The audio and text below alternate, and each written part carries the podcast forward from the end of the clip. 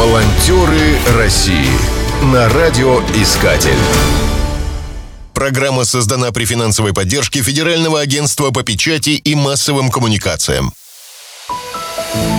На самом юге Иркутской области находится город Усолье-Сибирское. Возраст поселения превышает 350 лет. В городе проживает 80 тысяч человек. Главной достопримечательностью считается исторический центр, который сохранил свою самобытность. Он протянулся по берегу Ангары на целых 3 километра. По центру лучше всего проехаться на трамвае. Так можно не только составить представление о старинном городке, но и послушать стихи. Необычную услугу в общественном транспорте предлагают с тех пор, как местные волонтеры придумали проект «Поэтический трамвай».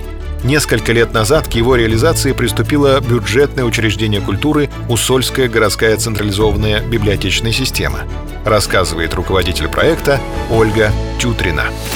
Первоначально проект стартовал как поэтическая акция в рамках Международного дня поэзии. Она имела большой успех у пассажиров, и поэтический трамвай стал появляться чаще в рамках различных мероприятий.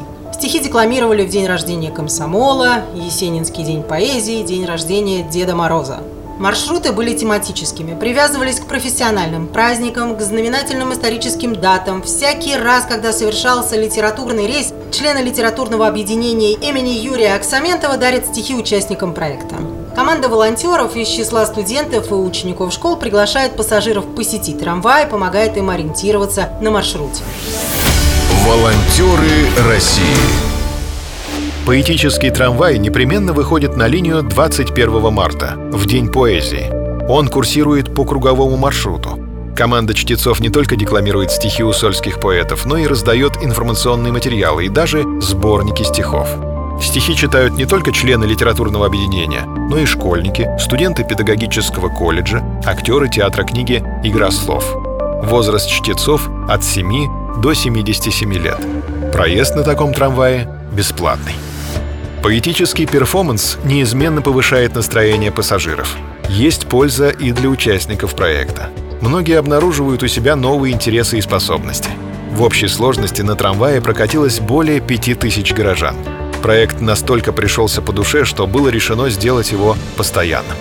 Недавно поэтический трамвай стал финалистом всероссийского конкурса лучших волонтерских проектов в области культуры.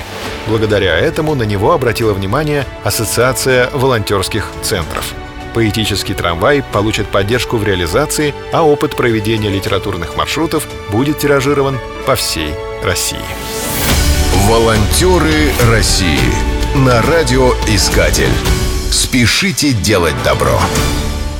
Программа создана при финансовой поддержке Федерального агентства по печати и массовым коммуникациям.